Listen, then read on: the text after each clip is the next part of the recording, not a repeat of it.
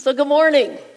How are you this morning? We're excited to begin a new series with you this morning. So if you have your Bible with you, we hope that you have a Bible with you. If you don't have a Bible with you and you want to use one, raise your hand and an usher will give you a Bible. We're going to be going into a study from the book of First John. So if you would open your Bible to First John.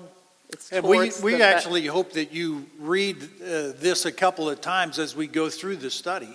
Sure. Because yeah. it'll benefit you for Absolutely, sure. Absolutely, yeah.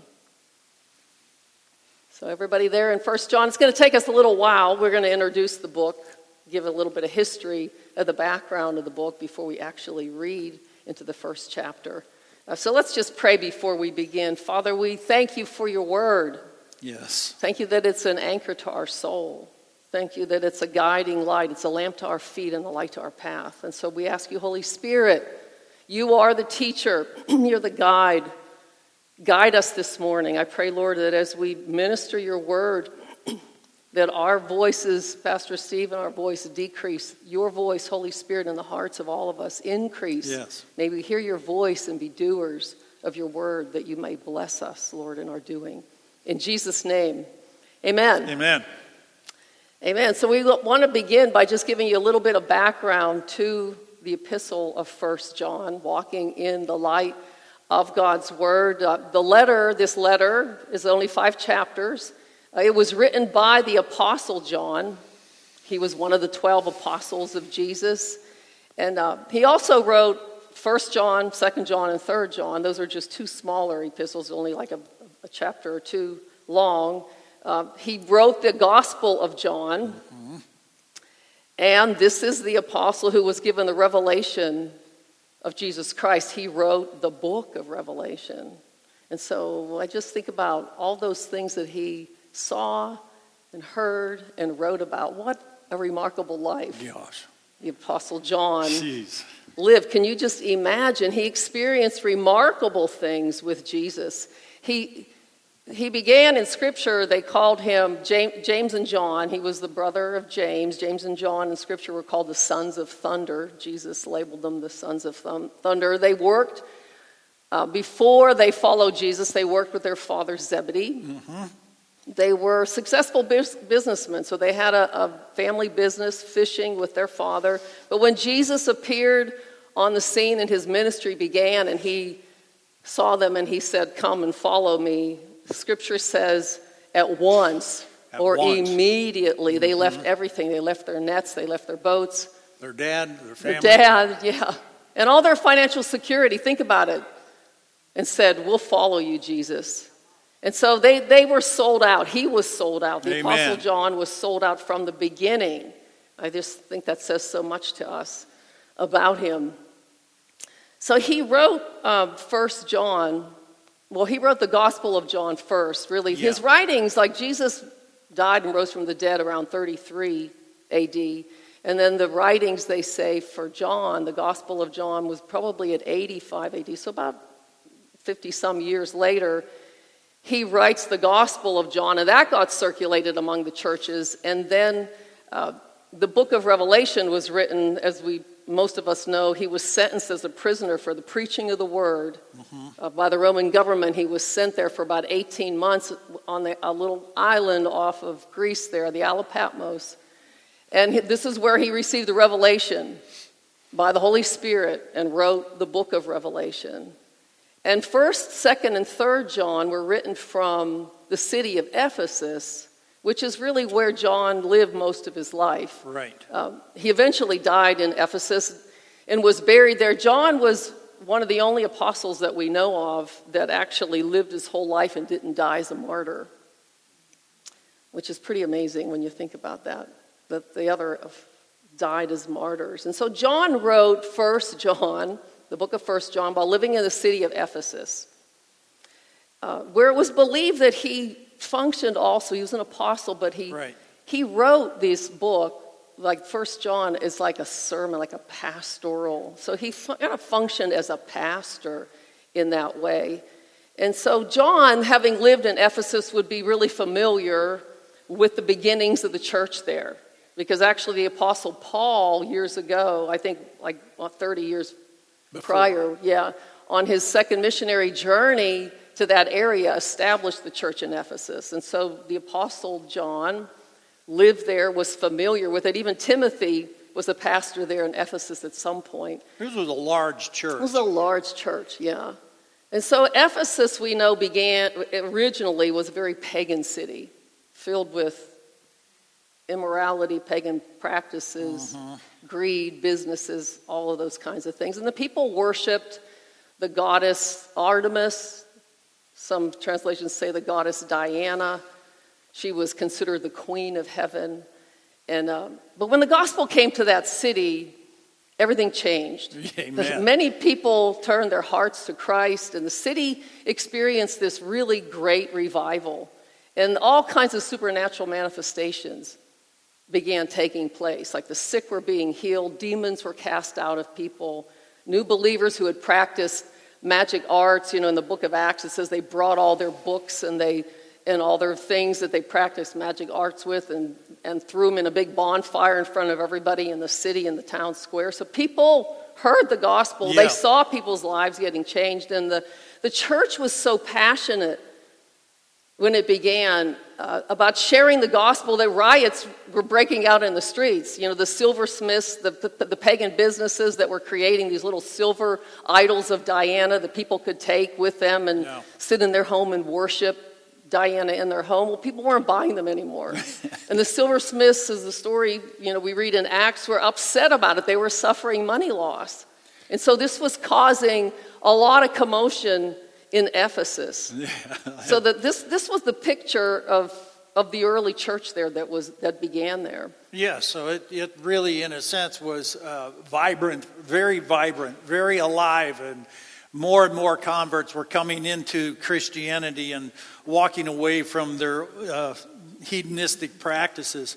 But when John writes this, this is about forty years later, he the next generation of Christians are are coming in, yeah. and you, you find that these are the children of the original people that were mm-hmm. saved, or grandchildren. And so we're looking at a next generation of these people and the glory and, so to speak, the brightness of the early days and the newness of it all. It kind of worn off, and the, the thrill and the glory kind of faded away. And now this generation, you know, was serving God, but you know what happened? It had become the norm. And so it was just what you did is go to church. It's the thing to do. You go to church. It is, when I was growing up, that's just like you thought. I mean, I thought everybody in the world went to church on Sunday because everybody I knew went to church on Sunday. But what was happening is they were just going through the motions as a church. You know, it looked really good outwardly. And, you know, that's still happening today. But something had really faded. And what happened is that what faded was their uh, edginess and their desire for the relationship with this personal Jesus Christ and the Spirit of God. And we know that this kind of faded because Jesus himself in the Book of Revelation, which John wrote, uh, rebuked the church at Ephesus, the one we're talking yeah. about, uh, and they said that, you know, yeah, you look good on the outside, but what you need to do is return to your first love. He's saying, wake up and return to your first love. And so that's still a challenge for us, isn't it? Yeah, yeah it, it's a warning to us also, because we ourselves, we can see this today. You know, it's it's really the same problem that John addressed. And it's easy to get caught up, isn't it, to the daily life, and you know you just kind of start rolling with everything, and the, your schedule starts getting packed, and you start going on, you know. But you know you get to church, you know you you're still here, almost out of obligation, you, and you're just kind of like, okay, you sing a few songs, yes, yes, listen to this, yes, greet some people, you know, and pray a little here, pray a little there. But what happens is this casual lukewarmness comes over our heart. Yeah. Yeah. Yeah. And we have to be aware of this mm-hmm. because we can't allow that to happen. Because I would hate to stand before Jesus and him say, return to your first love, Ogle. I'd be saying, whoa. Yeah. And so you need to stay sharp, folks. We need to stay sharp. And this was the this was really the problem that was confronting the church. It wasn't that the persecution. However, this church suffered tremendous persecution and overcame it. But what was happening now, it was this lukewarm part was coming into the church, and it was causing people to kind of like, oh, we're good, we're comfortable.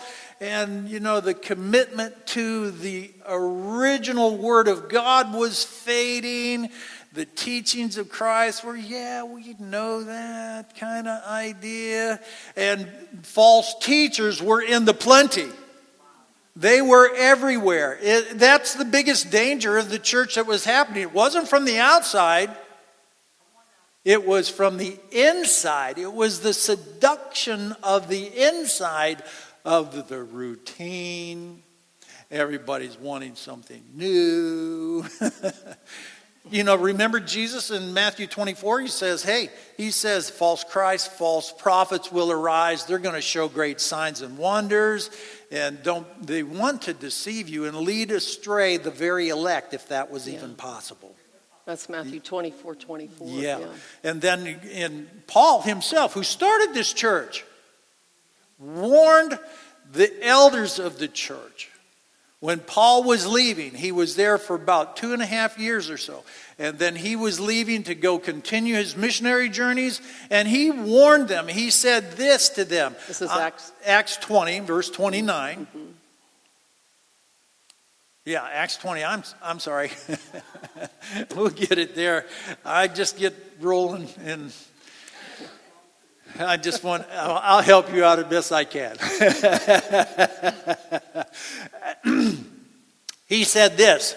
Paul's talking to the elders of this church. He's saying this. He's warning us, just like what Jesus warned us also. He's saying, I know that after my departure, fierce wolves will come in among you, among you, not sparing the flock. And from among your own selves will arise men speaking twisted things to draw away the disciples after themselves. Yeah, yeah. So, so John writes this letter, you know, not so much talking about the danger of outside persecution, yes, right. which was happening, but his concern was more of the danger of what was happening on the inside of the church. That it was, there was this danger of it being changed from within right. by false teachers and heresies that would infiltrate inside of the church. Not being destroyed, but changed. But just change it. And infiltration can be a pretty powerful thing. Come on now. And so what was the teaching at the time that was mainly addressed was this teaching called Gnosticism. And Gnost, it's a heretical teaching that was gaining ground in the church. Like, so, okay, what is Gnosticism? It's it's kind of hard to describe. What after studying it a little bit, it's like, I don't really know how to describe this. Someone said it's it's like trying. Yeah. It's about as easy to nail down as a flopping fish. And I thought that's kind of the way it is. Like, what is Gnosticism? So I'm going to give you my best attempt.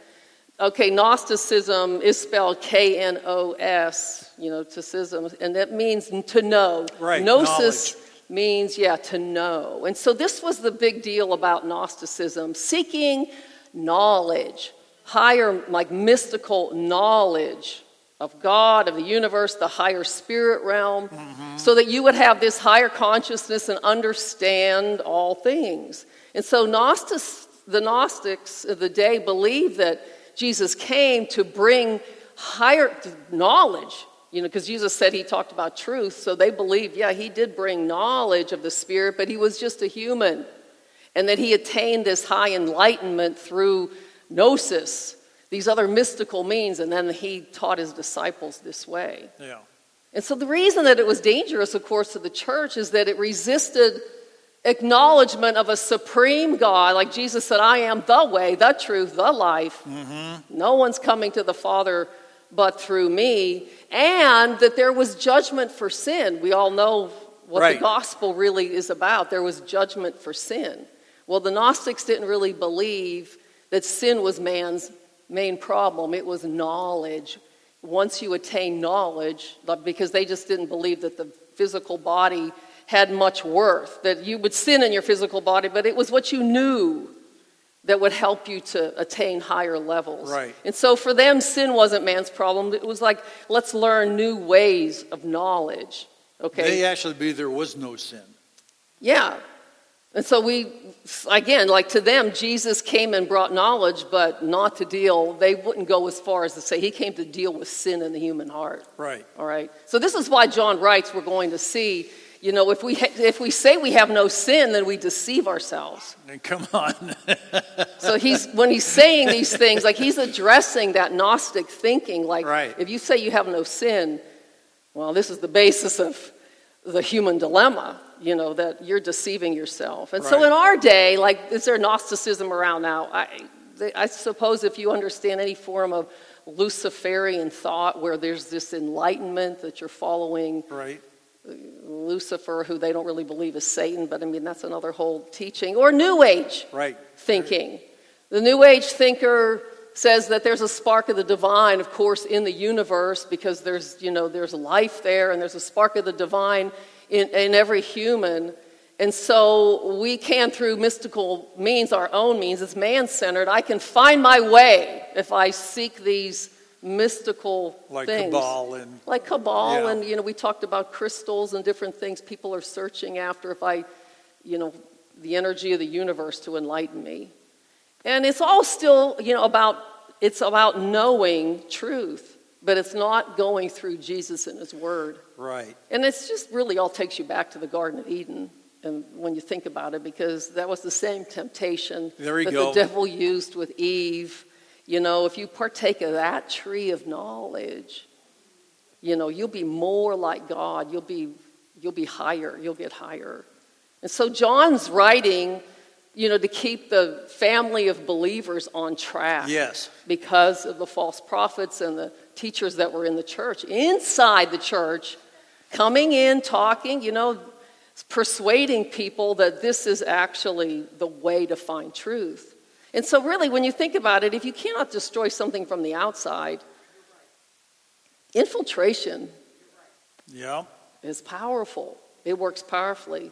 And so the devil, think about his scheme, dealing with an entire culture now, you know, in the minds of people in Ephesus who were followers, if you're holding, if these people are holding to the beliefs in the Word of God, it becomes harder to destroy that unity mm-hmm. if people are yep. unified on it, right? There's a bond that comes and a strength that comes with that kind of unity in your values and your beliefs. A fellowship. It's, it's true in a larger group. It's true in your family. Like I look at this and I think this is really how the devil has schemed to ruin families, to infiltrate family beliefs and break it down in the children against the parents. And, and it'll destroy, it will destroy that bond. And so if you slowly infiltrate from within, it's it's a powerful influence. Like Jesus warned, a little leaven. Yep, there you are. What does it do? It leavens the whole lump, like yeast going through bread. It'll affect everything. And the the false teachings, the heresies that take root in a church, you know, things begin to weaken from within. The power of Christ even working among us is greatly weakened. Boy, that's and it's sure. much easier to just bring it down. You could see that happening. You read about it, you know, in the history of the church. You look out in the world today and the church in today, and you see the same thing happening. Yeah, we this has always been his scheme. Well, it has always been his scheme, and we can church, see yeah. this is it's proof in our culture today. Yeah. You know, Christian values that built this, this, the strength of this country and and the families of this country, you yeah. know. And we take a look right now and we see the rapid changes in the last two years of, of let's say, cultural norms. And, and we keep thinking, it's well, how did this happen so yeah. fast? Well, actually, it started very slowly As an infil- to yeah. infiltrate every aspect yeah, of society, yeah. of life. It was God generations ago, to tell you the truth. And just like it, it was, I think right now, we are at a tipping point, and I think probably we've I gone past we, the tipping yeah, point, to yeah. tell you the truth. Yeah. And But there is a miraculous God we serve, and he says, if my people seek his face, repent, yeah. and seek his face, yeah. he'll heal the land. Yeah. But there you go to the same thing. We're, we're going to get into yeah. how successful Satan has been in infiltrating uh, the church, because it started, like we said, generations ago, and it was when everybody was looking for knowledge. The age of enlightenment, remember that? If you have a history class, you'd go back to the Darwinism. Origin of life. The whole origin of life. Yeah. How's it go? Oh, Darwinism. This is how it happened. You know, evolution. Here we go. And then all of a sudden now what rises up then is Marxist thinking. And then these things took over the education, the schools, the universities, and then what did we do? We threw prayer and God out, and when we did that, then here comes the idea of we can choose our own truth and we can walk in our own ways, and that opens the door for satanic influence. And remember the Return of the Gods? Anybody remember that book? Return yeah, of the Gods, Jonathan Cahn. Yeah. I suggest you actually read that book, because this is tells you exactly where we are in the in the realm of reality. Uh, but we take a look at how it's infiltrated culture, all the way to businesses, schools, you know, our court system. Except one court system that we know of. Hallelujah. Yes, right. Stand firm, brother. Right. Well, what's behind it all? Of course, the Return of the Gods, the book, and we talked about that. It's wicked spirits. Yes. We're talking about a spiritual war again that's happening. And we need to be aware of it. We need to, Jesus said, watch and yes. pray. We need to have discerning minds and hearts. We need to be able to see through this in the culture and then know what to do. You know, because we do see this outright happening in, in churches. It's been going on for a long time, this, you know, infiltration of, but now, like, you have whole denominations. Yes, whole denominations. Rejecting the word of God, ordaining, mm-hmm. you know, lifestyles, homosexual lifestyles. You know, there, I've read about rebaptisms, people that became, you know, they... They transgendered, they, they changed their gender, and then they got rebaptized as a transgendered person. And I think we have whole denom- we have non-denominational churches, mega churches that are holding, like I, we're going to show you a couple clips from a huge mega church in, in Tulsa, Tulsa Oklahoma. Oklahoma. Just a minute. If we can we put the sound on, be sure the sound on is with us. And this, this is, this is uh, what's happened. This was an Easter service. It looks like a... Happened last week. If we have the sound with it, yeah. Let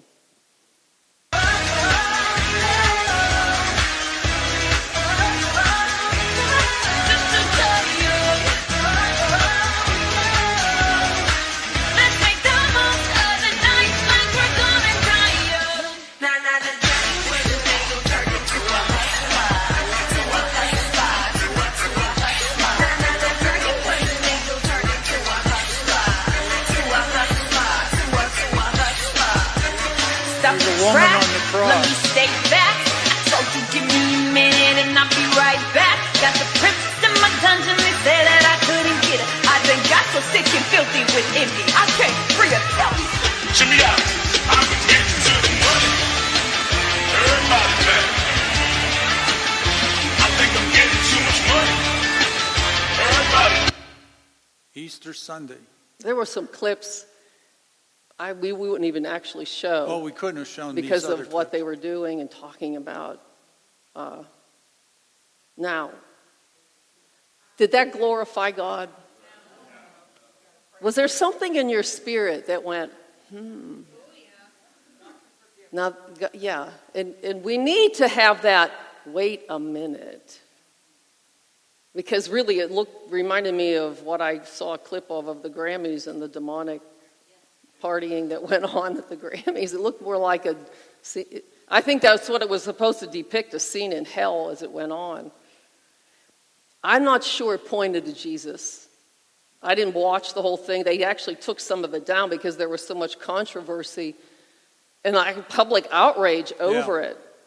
Um, but the church's rationale, excuse for what they're doing, they said it's meant not to reach a church person but an unchurched person by re-presenting God. Not representing God, but they actually use the word re-present. Like we want to re-present God mm-hmm. in a more relevant and progressive way. And I thought, really? You know, I, when you spend time with the Lord and in you're reading the Word of God and in prayer, he, He'll begin to give you discernment. Amen. And we need and it today. We need it because here we are, you know, in twenty twenty-three, we're talking about infiltration in the ch- church. We're talking about Gnosticism two thousand years ago. Now we're here twenty twenty-three, you know, behold, the progressive version of the gospel. And I think poor Jesus, he didn't know that his message to repent and have your sins forgiven and believe for the sake of salvation and eternal life would become such a boring message. We had to like spice it up to make people understand. You know, I think, call me old-fashioned, but I believe, like it says in, in Jeremiah, in the ancient path. There like these go. Are ancient truths, and they don't really need to be repackaged like that. I mean, I'm going to read to you from Jeremiah six. It just said this was the prophet telling Israel, and this was their mistake because they wouldn't listen to the prophet. He thus says, the Lord, stand by the roads and look and ask for the ancient paths where the good way is and walk in it. This is what the prophet was saying. And find rest for your souls. But they said, we will not walk in it. Mm. And so a church, you know, I think the church needs to understand what the ancient path is and how we walk it out and what that looks like. Because a church might be mega like this and have thousands of people coming and thousands of followers in social media, but that does not mean it's necessarily pleasing to God or telling the whole story. Yeah, we, no. we just and were so talking the, about Andy Stanley's church, the same thing. Uh, so Jesus... That's forty thousand yeah. people go to that church. And now John wrote this letter. Let's get back to what we're doing. Yeah. John wrote this letter to believers to keep them on track. He's showing and distinguishing light from darkness, truth from error. And he, he, it's, listen, it was relevant then, it's relevant now. Relevant now. Now, did you find First John? We're going to finally get to read it. Yeah. yeah. What's that? It's right, right yeah, yes. right, yeah. Right before Second John. It's not the Gospel of John, but we will go to Gospel of John. So we'll reference I'm, it. I'm going to yeah. hold your fingers. You know, let's let's go to First John chapter one, we're going to go through this book and we're going to really learn what is being spoken by the Spirit of God.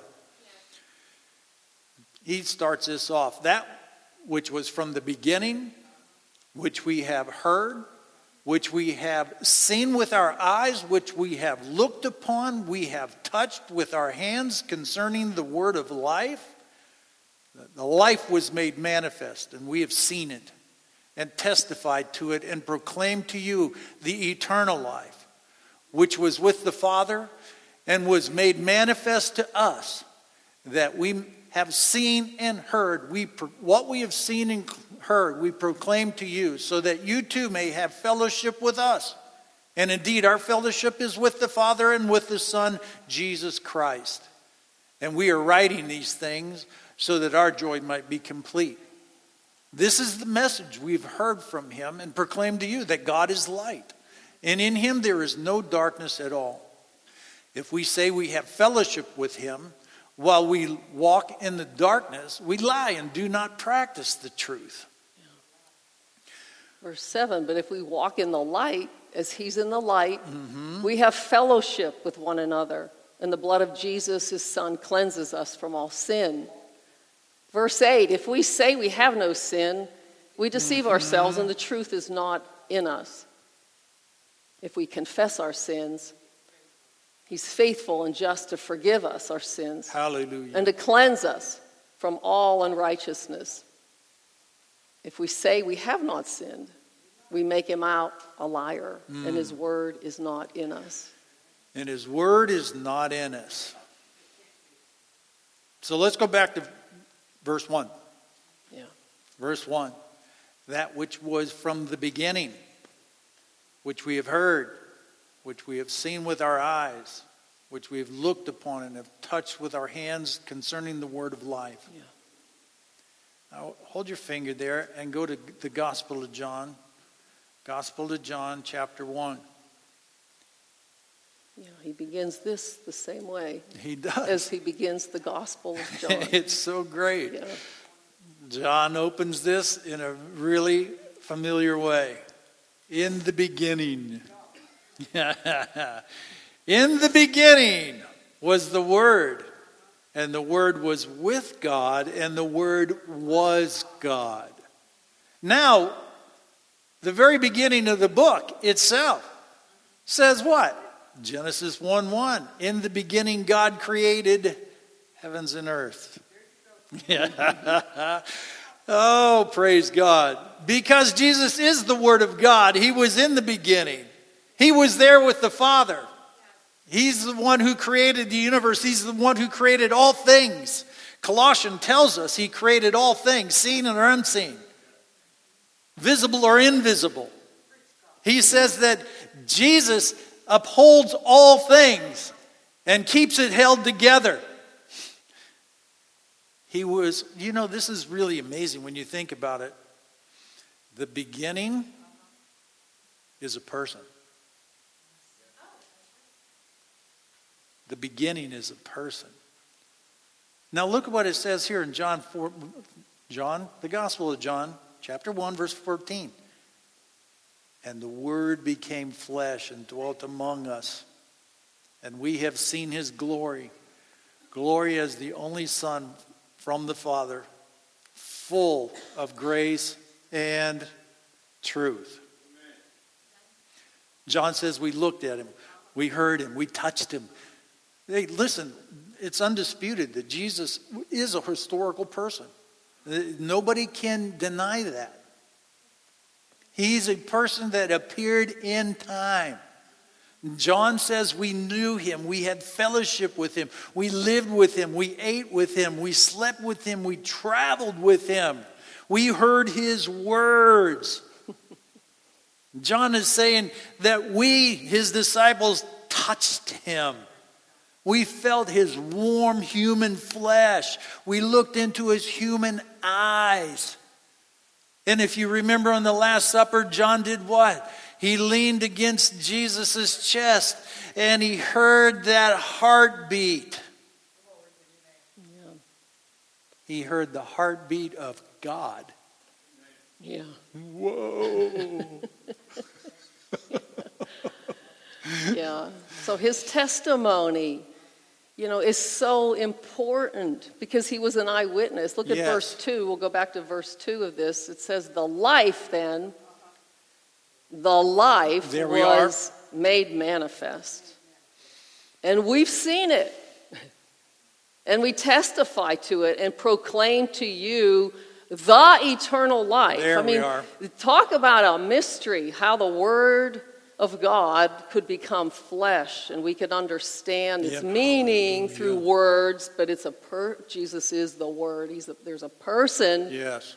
in the Word of God, which was he was with the Father and was made manifest now to us. And so, like Pastor C was saying, the apostles could say, like, we saw and heard, not just, of course, him, but it was eternal life. Like, he was the embodiment of eternal life. What a deep mystery yes. to understand.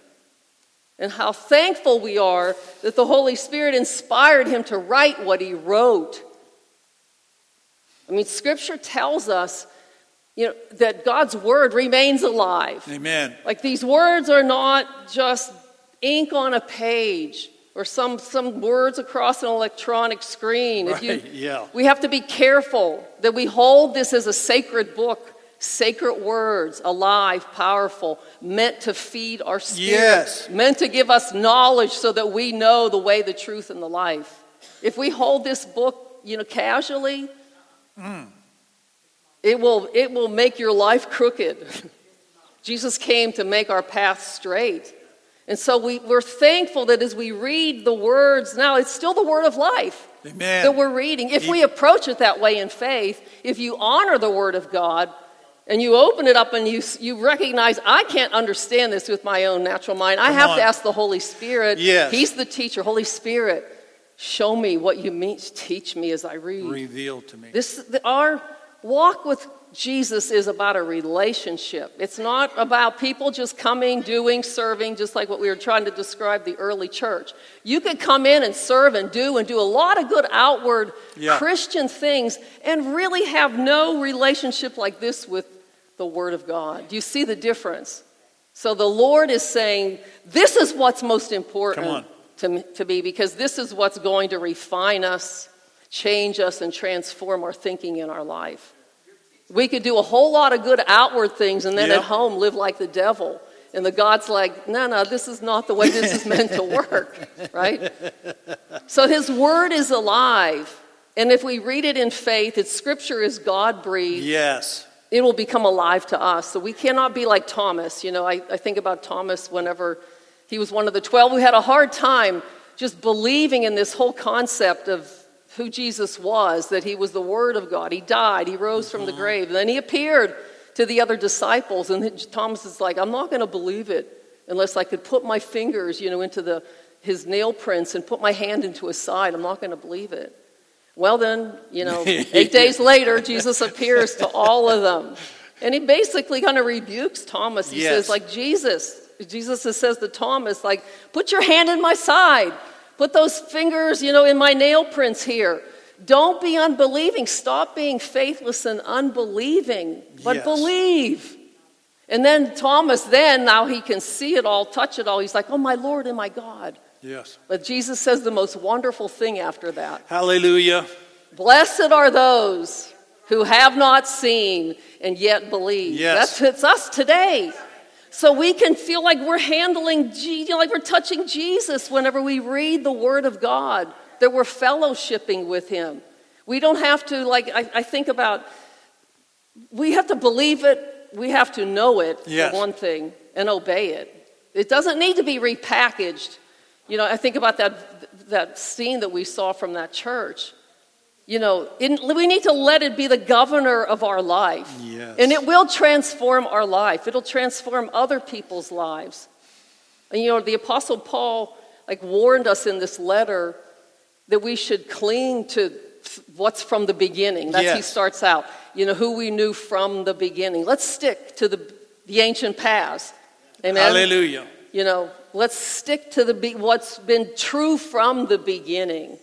If somebody comes up with something new, and this is a new way, you know, we're adding to the package here. This is the way we're going to reach you. We have to go, huh, I'm sticking to the ancient path. That's right. right. I'm sticking to the beginning. And because you, cults. Cults, get, false teachers, yeah. let's, progressive churches, okay?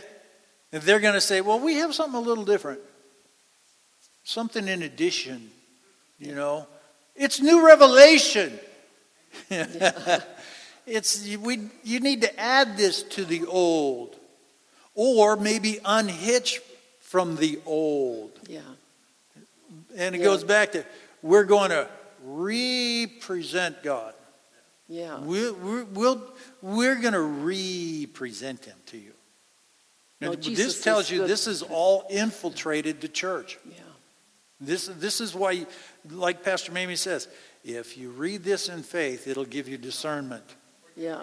And yeah. this discernment will let you know right away, mm, something wrong with this. Yeah. yeah. And then what we have to do is not get enticed by, well, it looks pretty good. And look it's, at all the people that are there. It must yeah, be. It it's must packed. Be, so yeah. this, you know, just, do you know the majority of people are wrong? Or deceived. Come on. There's the majority of people are wrong. Wide, Jesus said, is the way to destruction. Yeah. And he says, many find it. Yeah, yeah. He says, narrow is the pathway to life, and few that find it. Yeah. We need to tell these people, you can keep it, because I'm going to go back to the beginning. I'm going to hold on to what was from yeah. the beginning. Yeah. That's why John, we just read it, he frequently says that which was from the beginning. He's calling us back to the beginning. He wants us to stay in the beginning. Yeah. He wants us to walk in truth. He wants us to walk in the light. And so this is why this this this letter, First John, is so important for the church in these days to hold on to, yes. to fight for, and to put this in you. Put this in you. Amen. It's the Word of God. Yeah. It's the Word of God. And the Word of God is our only hope. Yeah, amen. It's our anchor. Yes. It's our light in a dark world. In a world filled with deception, yes. we need to be able to walk in the light. And we thank God. You know, His Word is a lamp uh-huh. to our feet and a light to our path. And so let's just, um, we're going to just close with some prayer. Maybe we'll have, we have a little bit of time here. Maybe we'll sing a, one of the songs, whichever one, Jesus Paid It All. Father, we thank you for this time that we have the privilege, Lord, of reading your word, fellowshipping with you yes. and other believers around the Word of God. I thank you for that, Lord. We don't take it lightly. Teach us, Holy Spirit. I ask you to help us, Lord, in the in the days to come, the days ahead. Remind us, Lord, of things that you've shown us as we looked at your word today. We want to be people, Lord, who walk in the light. We want to hold fast to the Ancient of Days. Yes. You, Father, are the Ancient of Days. You Help us, Jesus. Lord. I, and I pray for our families, Father, that yes. just like the, the devil's scheme is to come into the church and infiltrate with mindsets, you know, that veer off of truth to weaken the church, separate the church. Lord, you, we know that the devil does the same thing in families. And so we pray, Father, that you would strengthen the families in the church. Lord, I pray for unity around the Word of God and the purpose of God. May that be the highlight, Jesus, in every family. Jesus, I pray for your lordship over yes. every family, that every family, their knee would bow to your lordship, to their, your purpose for their lives. I pray that you would strengthen our families, Lord, with that kind of unity, so that even no matter what the world is pressing in, you know, with lies and deception around it, there's this strong strength of unity that we have in you. You're the you're a mighty strong high tower. Hallelujah. You are a mighty fortress for us, Lord. Your word becomes a fortress for us. We thank you for that. You alone have eternal life. Jesus, you said, nobody goes to the Father except through you. There's no other way. So if there's anybody in here today, you question, if you died today, do, am I, will I, do I know Jesus? Have I received forgiveness for my sin? Am I walking? Am I having fellowship with him? Because that scripture does say, if we say we have no sin, we deceive ourselves, and the truth is not in us. And so this is an opportunity. If you feel like, yeah, I know I've given my life to Christ, well then, and there's sin in your life, let the Holy Spirit show it to you so that you can repent. Yes. Be washed clean, just like we, we sing this song. Sin left a crimson stain. He washed it white as snow. That's what he does when we say, you know, God, I, I don't, there is this sin in my life. Name it. And then repent of it. Do this before Jesus. Do this with the help of the Holy Spirit. And if you find yourself that maybe, Lord, I, I am lukewarm, repent of that. Tell him, tell him. Ask the Holy Spirit to help light that fire within you. Yes. He's saying, return to your first love. Return to your first love.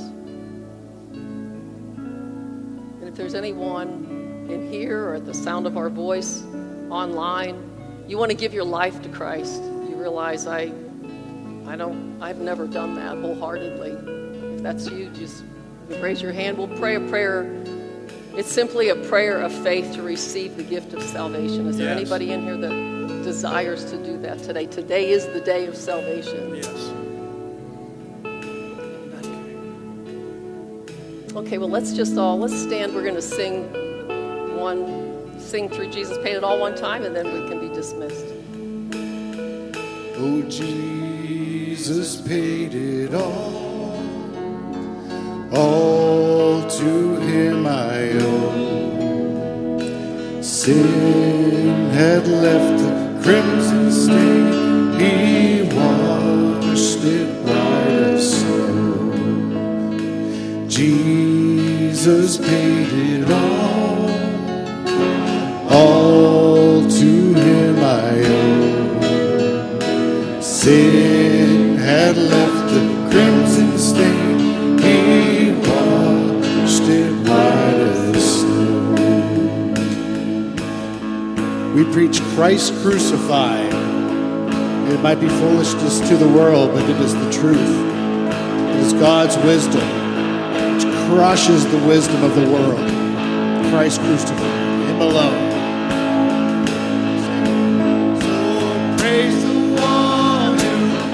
My dead, raise this life up from the dead.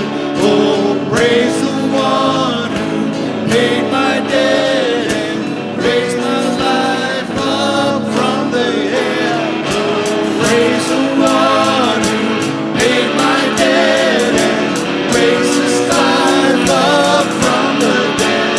Oh, praise the one who paid my debt.